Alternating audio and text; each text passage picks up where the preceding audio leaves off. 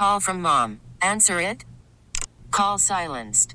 Instacart knows nothing gets between you and the game. That's why they make ordering from your couch easy.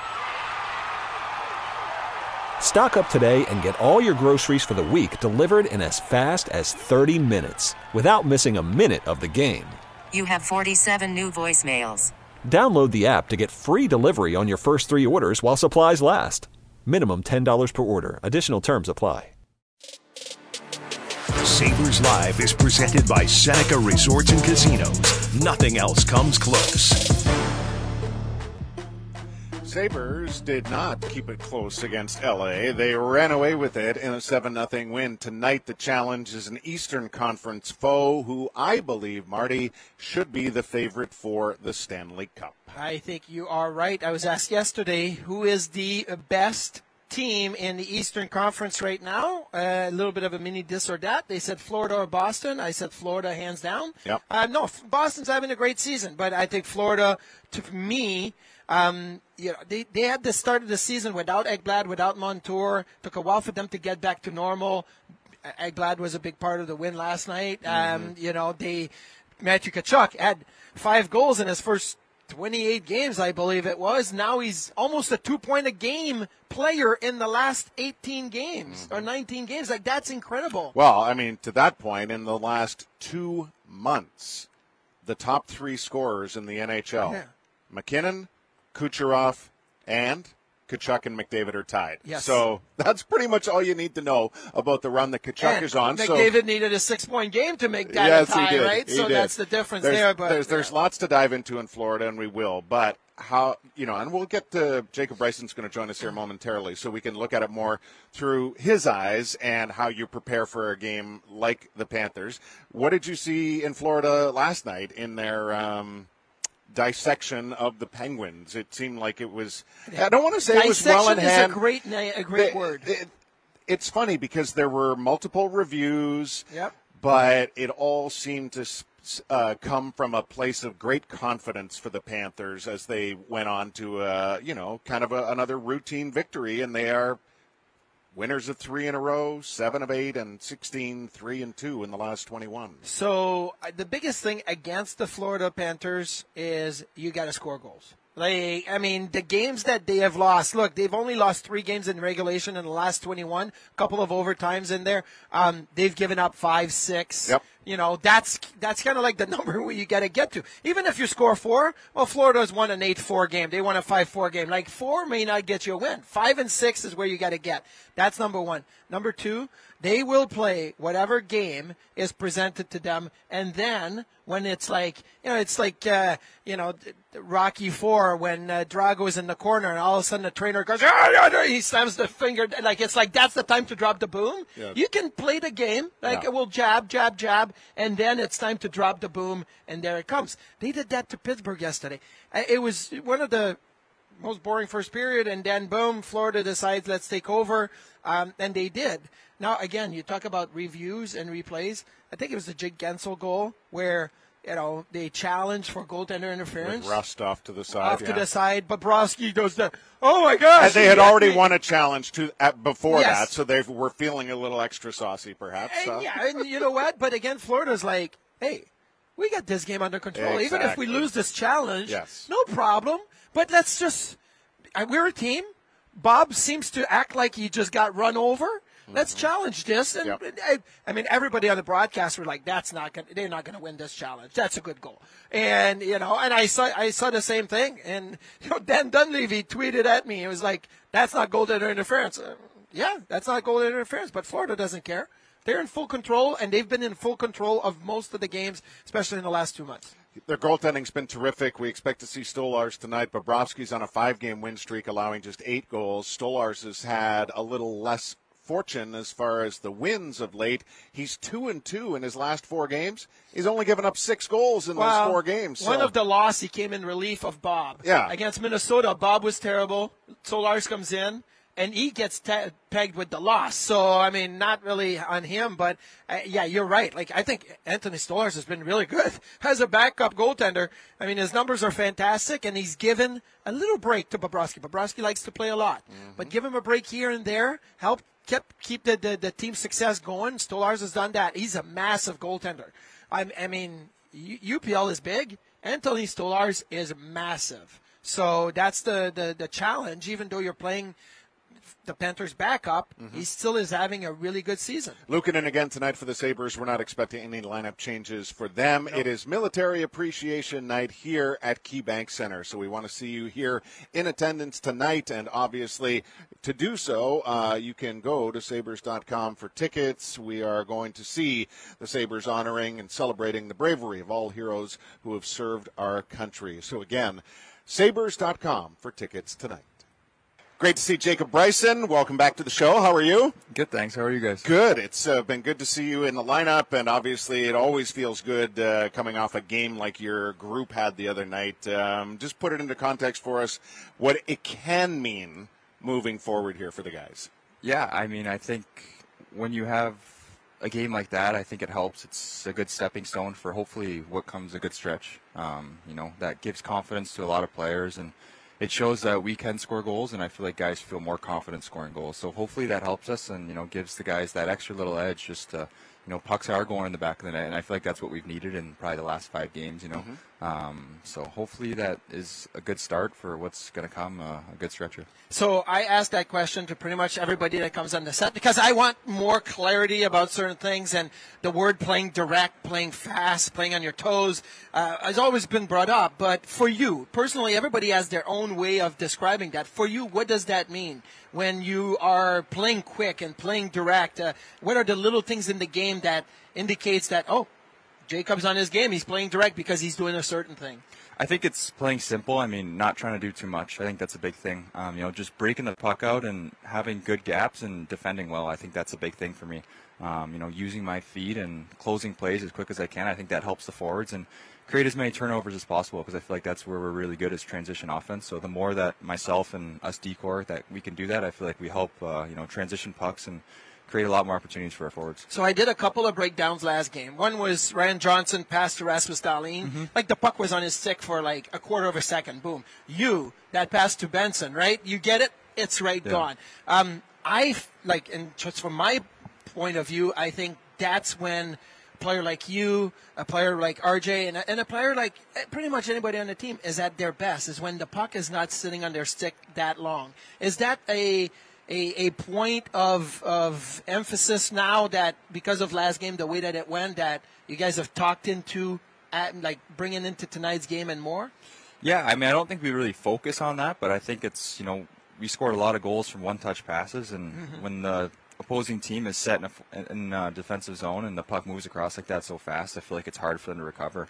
And you know, Rass had so much time on that play, and same with Benny. I feel like they just find themselves open in that area with no one covering them because the puck's already over here, and then it gets over there so fast and buys them a lot of time. So I feel like that quick puck movement is uh, for sure helps us, and I feel like just not forcing a shot and making plays like that is what's going to be our success. What's it like in the pre-scout between a team like LA and now a team like Florida tonight that is going so well?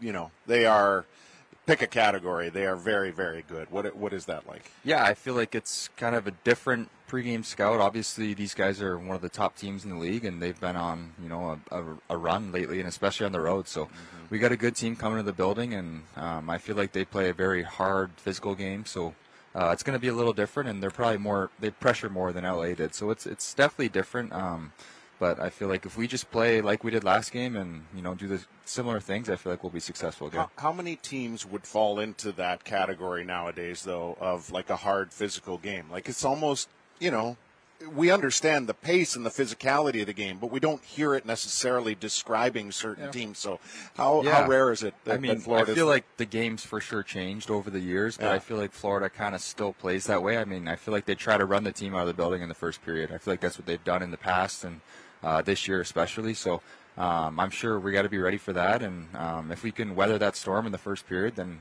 you know keep the game close and even get up a goal, I think we'll be in good hands. Do you watch a lot of hockey? Like, did you turn on the game last night, Florida, and kind of say, "Oh, we got them tomorrow, might as well." But even if you didn't get them, and you know the next day, do you watch games whenever it's on TV like that? Yeah, I, I wouldn't say I watch hockey every night, but um, playoffs obviously I watch Yeah. a lot. Uh, beginning of the season I like to watch before we play, and then uh, sometimes when the team like yeah, last night I did turn the game on. I watched Yeah. the second and third period. Um, not to say I'm pre-scouting, but it's nice to kind of just watch and you know you kind of know what to expect. You didn't the miss next much day. in the first period. I'll tell you this: the shots Oh, were yeah. four, Zero, zero, four to right? three. The expected goals were a quarter to a quarter. It was like the worst first period ever. Yeah, I know.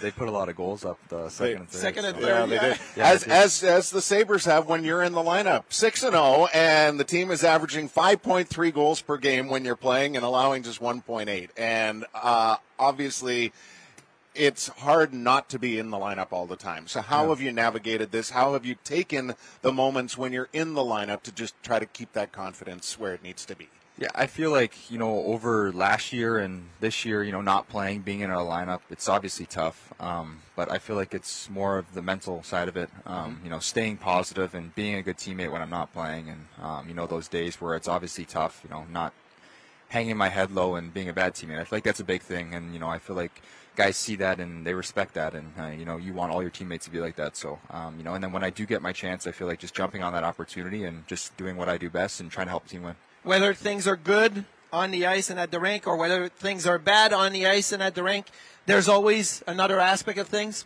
Going home, having distractions, having, you know, friends and family and, and all of that. Um, we saw on Instagram there's a, a, a new addition to the family coming up here in a few months. The, uh, the announcement was made yesterday on Yep. Valentine's Day. Yeah, we saved it for you know a special day, and uh, yeah, we got a little baby girl coming in uh, to this world this summer. So I'm obviously very excited about that, and I feel like, like you said, you know, you get away from the rink and uh, you can kind of think about other things. So that was obviously a, a nice little touch. Um, but yeah, for sure. I'll give you a, um, a, a fun thing about this summer is there's going to be a, a Summer Olympics, right? So here's the thing. My son was born in 2004. It was the Athens Summer Olympics. Every time we had to get up in the middle of the night for like the 2 o'clock feeding and the 4 a.m. feeding, the Olympics were on live. It was fantastic. I, I have so many memories of the Athens 2004 Olympics, Summer Olympics, because of that. Um, it was probably the best like two weeks in the summertime because waking up there was always something on TV. So yeah, that's a good tip, and maybe in 10, 20 years I'll be telling the same story. Absolutely, that's good. He's uh, he's 19 now, but that's good. Yes. Hey, you mentioned, you know, just from an individual standpoint, being a good teammate to others. How have you felt it the other way this year? Guys that you've been close with and recognizing, you know, there's been up and down with Rochester and here and, and you know, who who's been kind of that peer group for you, that close group that's really kind of helped you along? Yeah, well, I feel like obviously I live with Middlestat, so I'm really good friends with him, and then I hang out with uh, Dylan Cozens a lot too. But um, when I got sent down, you know, I think I got a text from every guy, so I think it just shows like how close our team is. And then when I go to Roch, like I was, I knew a lot of the guys already, but they're my close friends too. So um, I feel like this organization is really close together, and when I go back up to Buff and you know I play, like I get texts from down there too. So it's nice. I mean, everyone's, uh, and I would do the same thing for them. So Yeah, um, I thought it was really noticeable when Eric went down the last time and Yeah. immediately singled you out as like this is. It's almost like not believable for him to be down there and seeing you playing there, and it Yeah. was really cool. I just thought that, and and I mean, you've you've known it because you've seen you know the Quinns and Peterkas come in, and you've seen the other guys trying to climb that ladder. So you're you're kind of emphasizing you know the the relationship aspect between Buffalo and Rochester, which has existed pretty well here the last few years. Yeah, and I would, you know, give that credit to Donnie and Apps. I mean, and they both do a great job of, you know, creating really good environments in those rooms. So Yeah. when you go from one to another, uh, the transition is just so easy um, to play for both coaches. Well, what have you now with some of those numbers that I mentioned, but just overall coming back in and winning again? Yeah. What has it made you believe about your game and what you can continue to bring here moving forward? Well, I think just look at last game. I mean, I think I can bring that presence, that offensive presence, and you know, help the team win in, in that aspect. And um, you know, I feel like being a plus player like that is a big thing. I mean, keeping goals out of your net is you know probably the most important thing for uh, the decor. I feel like I feel like that's a great stat to have when you shut a team out like that. You know, it feels really good. Especially UPL played a great game, but Yeah. Um, it feels good for the D and the forwards. Um, just you know playing a defensive sound game, and I would be fine winning one nothing as well. But um, you know that that's a great feeling when you get a shutout like that. I want to ask about Luukkonen because he seems to be a little bit more comfortable playing the puck. Not that he's you know like Marty Brodeur out there, Yeah. a little bit more towards my type of game where I made some mistakes, but I still played the puck a lot. Um, is there a lot of com- uh, communication and and being that you know you haven't been I lo- I laughed because I said he's been your uh, the teammates who've been on the ice with the most this year, uh, but that's also normal, right? But um, is there communication? Is there conversation? Uh, is there a little mocking at times, and how things can turn out as, as soon as it doesn't end up in the back of the net? Like, uh, how does that work? I, I think he's done a pretty good job. He might have had one I can remember that might have ended up in the back of the net, maybe in Arizona or something. Yes. Yes, that Right? was the one. Maybe the one. game, yeah, yeah, just the one. But I think he's done a great job, and I think that's uh, an aspect that helps us out a lot. You know, when they when they rim the puck and he's out there to play it, it saves us a lot. Um, whether that's taking a hit or you know making the next play, it, it helps, and it's obviously you you would know. Um, you know, it's very beneficial for our team and our game. Yeah, no, it, it, it- is good, but it's also kind of a learning thing, Yeah. right? Because you think you're doing the right thing, but the defense is expecting something else. There's always needs. Do you guys re- practice it often? And, and you know, uh, there used to be a drill where it's a two on one where they would dump it in, Yeah. and you would do the exchange. So you kind of went through the motions, but at least you'd get to practice it. We do that sometimes in pregame skate, you know, Okay. the little two on one that you're talking about. Um, but yeah, I feel like the more reps he can get, it probably helps him. And then we obviously have call outs, so the more we talk to him, I feel like it helps him as well. Good luck tonight, and uh, obviously our best to you and uh, your growing family. Thank you. Thanks for having me. Youth Hockey Day is fast approaching, and we are calling on all young Sabres fans, the Sabres, to celebrate their future All-Star fans with Youth Hockey Day on Monday, February 19th at 12:30 when the Ducks roll in the first 5,000 kids in attendance to receive a Sabres mini stick, and you can visit sabres.com slash tickets today. Nice insight from Jacob in what has been a challenging year and uh, really good balance and perspective. And I think it's always really impressive to hear the support. We have seen it so many times from players who get the call up. We think of Samuelsson and Luukkonen and Quinn, you know, and Yep. being there for one another, whether the games are here or at Blue Cross Arena. And uh, yeah, tonight it's uh, it is definitely a big league game when you're up against the Florida Panthers and how good they have been the last couple of years. They And were, it's not just the players; it's the coaching staff. Too. Right. Like Bryce Well, talks about apps and and Donnie as they, not- they're, not they're- necessarily easy to do, right? When you've had the year of going out Oh. of the NHL to the AHL, Yeah. so for him to naturally kind of still want to give credit to the coaches, I thought was very impressive. No, it's very impressive, and that's why like we we have had Seth Appert and and you know in the past like Michael Peca, Mike Weber, and then this year Nathan Paetsch, Vinny Prospal, Mm-hmm. uh, Matty Ellis. We've had a lot of different coaches in the organization and they always talk about their relationship with the players and how it's important to build that relationship and to want players to come into the office and, and talk to you. Like I remember walking as far away as I could from Lindy Ruff's office. Like, are you kidding me? If you're going to catch me in that side of the locker room, there's no way anybody would go around there. The only time that you were going there has been when you were in trouble. Yeah. And uh, now that's not like that anymore. It's open the door, come and chat. If it's about hockey, it's about hockey. If it's about life, it's about life. But there's a personal touch to it. I also think that, you know, cell phones and text messages and all of that, it makes it easier. Like back in the days, if the practice was canceled, there would be a call to the captain, and there was like a, a, a phone line, right? That everybody got a hold of everybody. And it's totally different now. So sending a quick text as a coach, hey, great job. Hey, good luck. Hey, we, uh, you know, we hope to see you back here uh, soon or whatnot. Like that's that's always important. Well, Don has talked a lot about that over the course of his time here with the Sabres, and especially so with late night texts from Rasmus Dahlin, because he's a guy that, you know, it's hard for him to just leave it at the rink as soon as things are done because he wants to get better so badly and wants to have a bigger impact, especially in the win loss column. So it's not surprising to hear it from Bryson, um, just because of you know how we've seen his demeanor over the years. But I still think, nonetheless, it's impressive. He's played, you know, a little bit more in his games of late. Obviously, a seven nothing game allows for more balance, so he played 19 minutes. So when you look at the group of six, which is not expected to change tonight, that would mean Dahlin and Jokiharju again, and Bryson and Clifton and Johnson and Johnson. How do they prepare for this Florida team pretty much knowing full well what's coming their way as far as what Florida would prefer to do, like Jacob talked about in the first period. Hey, we talked about with Jacob Bryson, move the puck quickly, right? I mm-hmm. mean, this is a team that is going to finish their hits on the forecheck. And if you're Jokiharju and Dahlin especially, because in last game against LA, Henry played over nine minutes in the first period. Mm-hmm. If you're going to play nine minutes in a period against the Florida Panthers, you're going to get hit. And if you move the puck, you are taking that out of the equation. So you're coming back. It's a quick rim to the wall.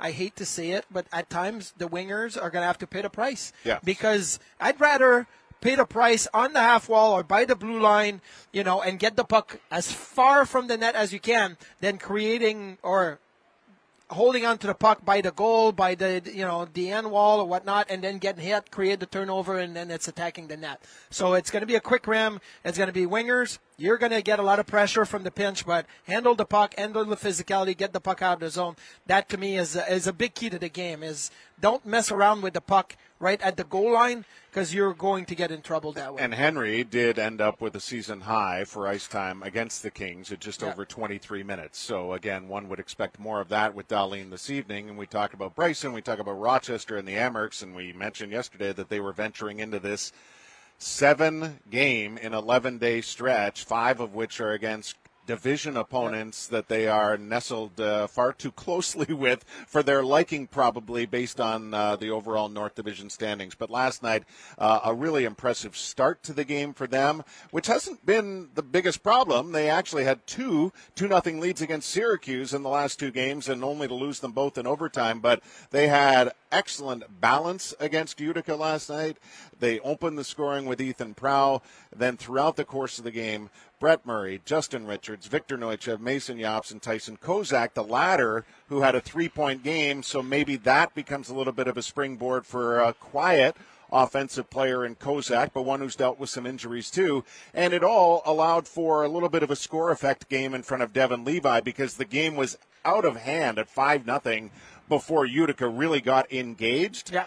And it's nice for Levi because you've got that buffer, and he ends up with 37 saves on 39 shots, right? So it's makes good. the job so much uh, easier. And I don't like to say that any games are easy when you play professional hockey, but when you're up five nothing, Mm. oh, it's a you can breathe a little easier. You give up a goal, no worries. You know, just get back to work, and then Yeah. all of a sudden you see the shot clock go up, and you're like, "Hey, this is great." Not only am I doing like uh, you know getting a win here Yes. because we were up five nothing, and now my save percentage is doing good, and now let's just keep the goals down. So the goals against average is is going to be reflecting as well. So it works out. It was also Jiri Kulich.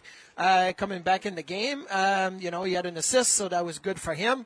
Um, and and look, I, this is the type of you know development that some of the players have to you know roll through in Rochester. You're going to be out of the lineup. You're going to be injured.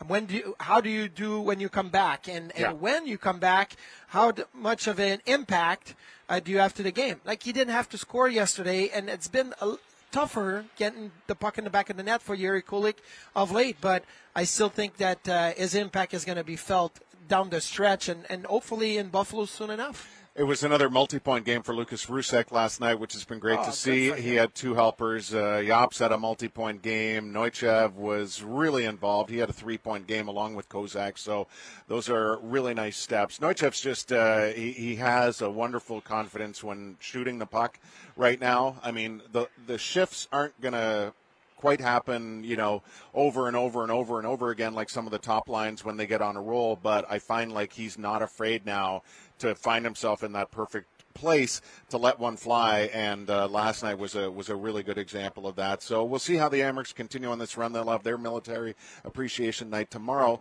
at Blue Cross Arena part of a Friday Sunday uh, weekend for them on home ice before traveling to Toronto on Monday for an afternoon game. So You gotta uh, love the Friday, Sunday, Monday. That's a three-game Oh weekend, but usually it's like, you know, Wednesday. Well, I, I guess it's better than the Friday, Saturday, Sunday, which is usually two and a half, right? Because We you, used to, yeah. You used to get the Sunday would be an afternoon game Four after two. Yeah, yes. you know, and those were really, really, really tough. But uh, and they always found a way to say you're going to play at home on Friday night, and then you're going to go to Hershey on Saturday, and then back to Rochester on Sunday. You're like, come on. Well, like, they, they they did move up last night. They separated a little from Toronto. They're one up on Belleville. And they're seven back of division leaders Syracuse and Cleveland. So keeping close tabs as we always do here on the Amerks, and obviously the focus tonight is Buffalo against Florida. Uh, we'll dive in obviously a lot tonight on our pregame coverage amidst our celebration of Military Appreciation Night and alumni, which will be scattered not only here throughout the building to re-engage with the fan base, but uh, just down the road at the, uh, Seneca Buffalo Creek Casino, as uh, you'll be chatting with Mike Ramsey. I on, am so tonight. excited about my time with Rammer on the on the pregame show tonight. Look, Mike Ramsey was an assistant coach here in Buffalo when I was here, and then he went on to uh, coach in Minnesota with Jacques Lemaire as the head coach and uh, Mario Tremblay as an assistant coach, Mm-hmm. and they had a great staff over there, one of the best staff in the National League. And I remember, you know, Rammer fully dressed, shin pads, pants, you know, helmet, visor for practice and teaching the D how to slide on the two on one, how to block shots. Like I think a lot of Jay McKee's game Yeah. was learned from a guy like Mike Ramsey, and then Jay 100%. McKee's passing it on to other players now as a coach. But did Rammer ever tell you where he got it from? no, Okay, so ask him then tonight. Here's my question. I don't want to blurt it out. I want to be curious and in tune with what his answer is. But given that he was with the Sabres when he was with the Sabres and for so long, I'm curious if I there was I have a pr- idea. Sabre influence or if there. I mean, look, the guy's you know, it, man, oh man, you know what? You, And, and you, know, what? what's- There's, you know a- what you need to do? You need to, between him and Kenny Morrow, go back and look at what kind of run slash trajectory they were on in the early months of 1980 when they built themselves up to go to the Olympics, Oh. pull off the stunner, and then both of them, among many, joined the NHL. Ramsey joining arguably the best ever Sabres team in Yes. 79 80. Morrow joining what would be the best Islander team ever because it was their first of four cups. They had to beat Buffalo on the way. But those guys walked into winning streaks where the miracle almost became a footnote. It's like all they did was win, and it was like, oh my gosh, I can't imagine living that existence. when you win four cups in a row, Oh. the, the, the uh, miracle, you know, on ice is uh, it's still significant. But yeah, and I have a fun story because Mike Ramsey also owned a um, hockey store, kind of pro shop back in Minnesota. Yes. So he was used to the skate sharpening machines and all of that. So there's a story while we were in Detroit one year, and Rip Simonik had to be rushed to the emergency room, and George Babcock, who was the assistant equipment manager, had to try to sharpen skates, and he wasn't really like that wasn't his thing, sharpening skates. So this is hilarious because I think Babcock may have been Just driving the the, equipment truck that the just equipment drove truck by. just drove by. But yeah, so Rammer, as the assistant coach, had to come off the bench, go to the back room, readjust the skate sharpening machine, Oh and sharpen gosh. skates while the game was going on. So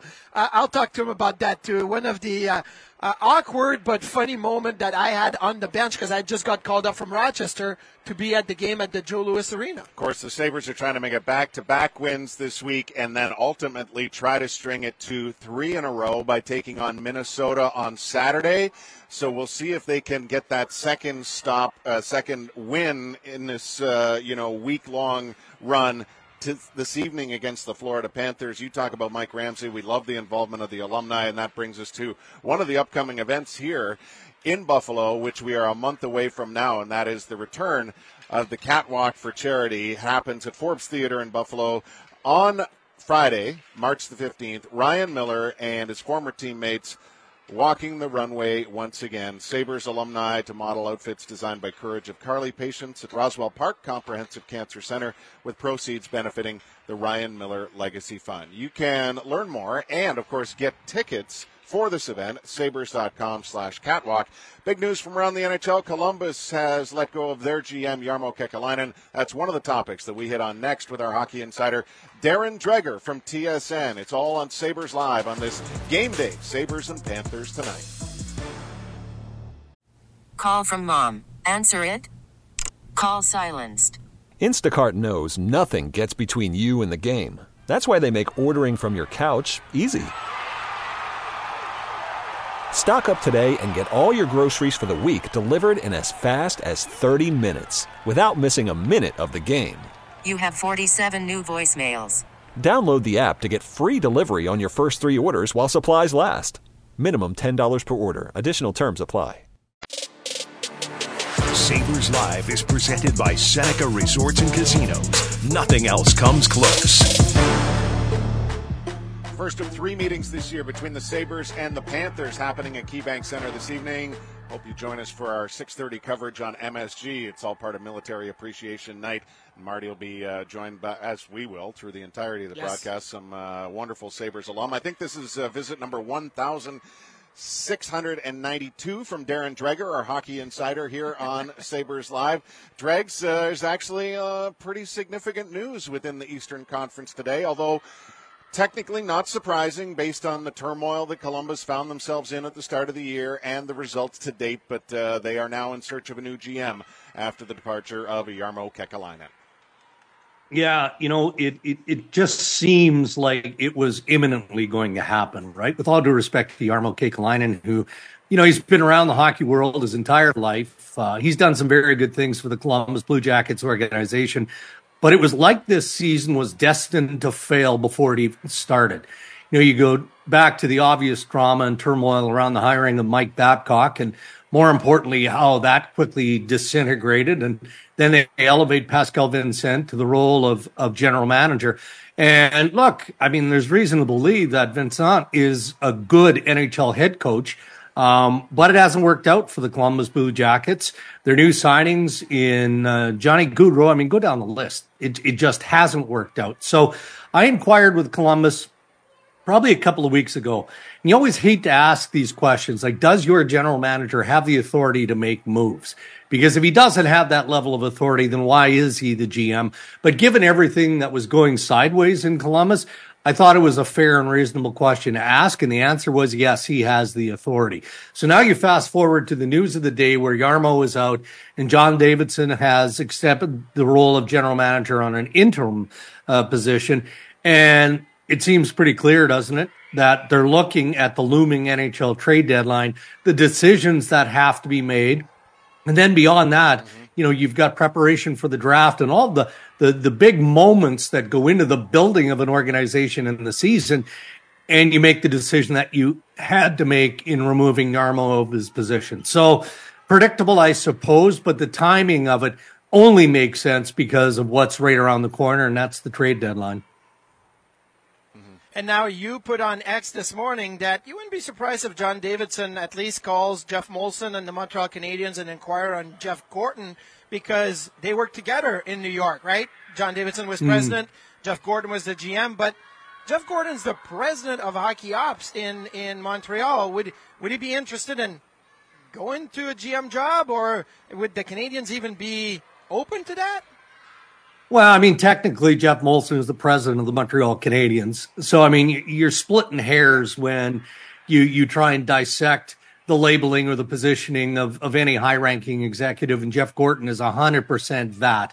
The only reason it makes sense, even from a speculative standpoint, is the history of Davidson and Jeff Gorton with the New York Rangers. And if, capital IF, if Jeff Gorton still has the juices that flow in being the hourly decision making that you have to have when you're an NHL general manager. I'm sure he's happy in the role that he has in Montreal. Works well, of course, with general manager Kent Hughes. But if you're Davidson and the Columbus Blue Jackets, it feels like they need an injection of experience there, right? There's so many things that have to get determined and moved in a relatively short period of time. I think it's just part of the process. Don't you have to make the call? And say, you know, can we have permission? If Jeff Molson says absolutely not, all right, end of the the quest there, and you move on to whoever else is is on your list and you're developing short list. So a very speculative tweet on X. I can appreciate that, but you know, given how all of the pieces of that puzzle seem to fit in place, I'd be I'd be very surprised if Davidson didn't make that call to the Canadiens. Pretty sure there's no other kind of uh, posts on X other than speculative. But anyway, um, as far as uh, the rest of the short list is concerned, uh, who might be the candidates, and more importantly, and I might be in the minority here. I really don't think Columbus is that far away from being good. Uh, I Yeah. like a lot of their prospects, um, you know, but short list for GMs and how active or like what might be their big play at the deadline. Yeah. Well, it's hard to decide and determine a short list because, as Davidson has acknowledged, you know, they're really just getting involved. So, what you're going to see, you know, the usual names that are are thrown out there. Um, you know, Chuck Fletcher's name will be out there. Mark Hunter's name will be out there. You know, people wonder, fairly wonder, if the National Hockey League and the Commissioner's Office is finally going to allow Stan Bowman back into the hockey world, and if so, you know, is Columbus willing to to go down that path? And you know, then you'll have the assistant general managers' names that surface. But then that's that's where it gets complicated too, right? I mean, how many clubs? We just talked about Jeff Gorton, who is is happily employed by the Montreal Canadiens. How many clubs are going to allow their assistant general managers or one of their executives at this point of the regular season to jump ship and join the Columbus Blue Jackets? And there probably wouldn't be that many. You know, I think of uh, Brandon Pridham, who you know does so many great things for the Toronto Maple Leafs. He's ready to be an NHL general manager. Some already have him pegged to go to join Kyle Dubas in Pittsburgh when his contract expires. So you're going to get all of that. So that's why I'm I'm waffling a little bit at establishing a short list, uh, just because you know you do have to allow the process. There'll be so many names. There'll be too many to count that surface here in the days ahead. More speculation on social media this morning um, has maybe Jake Allen uh, joining the Colorado Avalanche at some point. Um, you put a, a, a tweet out there saying there's hasn't been conversation over the last few days, but it's it's it's a possibility. Jacob Markstrom is now number one on TSN's trade bait board. That's because Right. Calgary, in my opinion, should move the netminder with two years left at uh, six million. Are we finally going to see the goalie market kind of move around? Because I, I've been bored with this uh, pause in the goalie market all year. Well, I'll tell you what, whether it's the goalie market or it's the defense market or it's the market period, let's just get something going here, please. I mean, we've had two meaningful trades and both centers and Lindholm and Monahan getting moved. And since then, it's been a, a, stalemate. And, you know, again, that speaks to the parity of the National Hockey League and, and teams making decisions on whether or not they're going to move out their unrestricted free agents and all of that. I get that. You know, to be clear, you know, my Montreal source tells me that there hasn't been any conversation with the Colorado Avalanche on Jake Allen in probably 10 days. Now, they have had conversation about Jake Allen, so I get that. And, and maybe it isn't dead, but as was tweeted earlier, and as we have this conversation, there's certainly no trade that's even close that would send Jake Allen to Colorado, but maybe they can get something going. Um, as far as Jacob Markstrom and the Calgary Flames, um, if you're Tom Fitzgerald and the New Jersey Devils, you know you need a real upgrade in goal. Now, Markstrom has not been asked to waive his no move clause. That that's first and foremost. That has to happen. Would he move or would he waive to go to New Jersey? I think he would. I don't know that for sure. I think he would. I think the hesitation, though, from New Jersey's standpoint, is they don't want to invest the kind of money that you have to invest, even though Markstrom is bringing his contract along for the ride. So they probably, probably want Calgary to eat some of that dough. And if you're Craig Conroy, are you going, really? I, why would I do you a favor in Tom Fitzgerald when you're the guy that needs a goalie? And I don't know that I actually want to trade my goaltender in Jacob Markstrom. So something is going to happen, but there's enough intrigue and dialogue out there that it felt appropriate to put Jacob Markstrom, based on his status alone, at the top of our trade bait list. Um, I would take Saros over Markstrom. So, how likely is Saros uh, to be dealt, given that Nashville is teetering as well, and given that you've talked about Fleury before, and now that Minnesota's right back in the race, should we assume that Yeah. Fleury will remain with the Wild? Yeah, well, that'll be up to Marc Andre Fleury. if Marc Andre Fleury believes that he wants to stay in the fight with the Minnesota Wild, um, and why shouldn't he? Right? I mean, the Wild have played better of late. How many have they won? Four in a row now. Um, Yes. So things are, are they're they're they're tracking in the right direction. I talked to Billy Guerin about this yesterday, not specific to Fleury, just in general.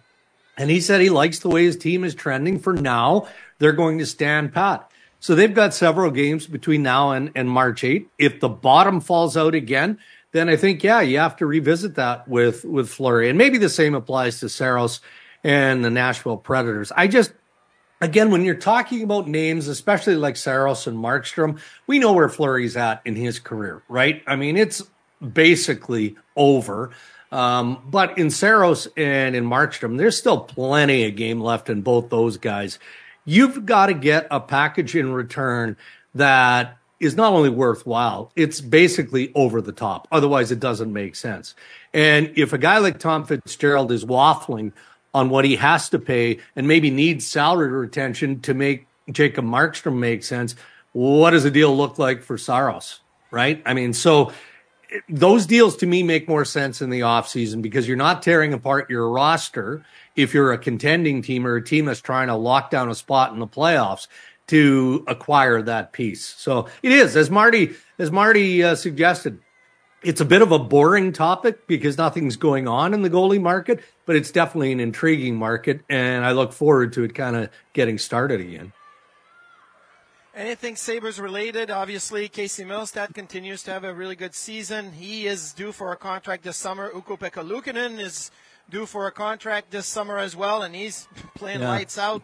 Um, when you look at the advanced numbers, he's the best goalie since you know the start of uh, 2024 in the National Hockey League in goal save above expectation per game. Um, anything new when it comes to the Sabres? They've had injuries now, and uh, maybe looking to get better or to trade uh, some of the uh, expiring contracts that they have. Yeah, I think all of that, you know, certainly looking to get better, obviously, but, you know, some of the expiring contracts for sure.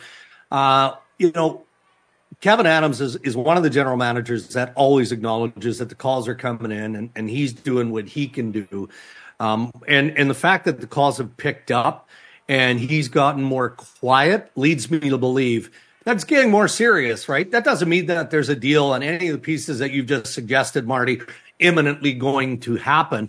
But there must be enough intrigue on some of those pieces for him to be kind of okay. Hold on a minute now. I, I, I just I need to just focus on what I need to focus on moving forward, leading up to the trade deadline, and make a decision that I think is going to help this organization. So he's tightened up a little bit of late in the last few days, and normally for guys like me, been doing this a long time, that's an indication that the calls are intensifying and they're getting more to the point. And I think most general managers in the situation that Kevyn Adams is in would, would agree and, and uh, acknowledge the same sort of intensity building. Drakes, thank you so much. We'll talk to you again next week. Okay, guys, have a great weekend. There he is, Darren Dreger, hockey insider from TSN. We'll wrap Sabres live on this game day after this.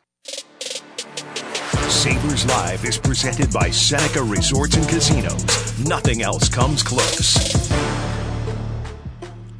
Happy birthday, Tony McKegney, Brent Peterson, and Adam Mair. Three former Sabres all celebrating on this day. We celebrate with them. Happy birthday to all, and thank you for being with us here on Sabres Live as we wind down on this game day. Uh, with uh, Florida and Buffalo tonight. You Uh, want to you want to dive in? What do you want to dive into? You want to dive into the this or that? Yeah, go for the this or that. I didn't Okay. even look at them. No. You're not supposed to let that out. Well, no, like but some sometimes stuff is supposed to be behind the curtain. Yeah, Sometimes I bring up the this or that, and I put it in, Ah. but most of the time it's producer Jeff. Yes. And I kind of want to know You mean that, go. producer Jeff? Producer Jeff has his Hamburg Hawks team playing He's here at site. Center. On site. Okay, I want because it's you and your position, and it apparently has just come up. Can a goalie, a goalie can or cannot win the Lady Byng? This or that? Okay, I would say yes. A goalie can win the Lady Byng. Now, the Lady Byng is given to player displayed better sportsmanship and gentleman-like conduct, and but a high standard of play, and that's the problem. Like sometimes the, the nice goalies don't play that well. So Have you looked at his last 10? They're pretty good. Oh, for Marc Andre Fleury, Mm-hmm. you're talking about. Yeah, I think Marc Andre Fleury could get the Lady Byng if his level of play rises a little bit, continue to be up, but uh, his first half of the season would not meet the standard for me. But a goalie could win it. Should win it. I think we're all nice goalies. There's like seven. No, I wouldn't say that. I mean, what percentage of the 80 goalies this year, like roughly speaking, are actually nice? I would say 95%. Oh my gosh, you're so out They're of touch. They're all nice. oh, out of touch? We're all nice. We're misunderstood. That's a different thing. All right. Well, now I know where to go if we want niceties in our life. Is just hang around the goaltenders. Absolutely. So, yes. Okay. Fleury, formerly of the Pittsburgh Penguins. Yes. Phil Kessel, formerly of the Pittsburgh Penguins. Phil Kessel will or will not play a game for the Canucks this season. Oh, absolutely will. I think he will play a game. I think he will. They will give him. Rick Tocchet will give Phil Kessel a chance to have an impact as a deep, a depth player with the Vancouver Canucks. Connection to Pittsburgh when they won back-to-back cups. Although Kessel last year only played four playoffs games with Vegas, right? But he was still a big part of it. You, you know the story about him when they went to Florida for Game Six, and Kessel walked into the room in the morning series. Goes, uh, know. and Game Six was in Vegas, right? Was it? Or Game Five? They won in. They only games. went to five. Okay, Game Five in Vegas. Phil Kessel walked in the room and says, "Guys, I don't want to drive. I don't want to fly back to Florida. So let's win this game tonight." He got his wish. And uh, those Florida Panthers, while losing in the Cup final last year, are excellent this year. We'll see them and.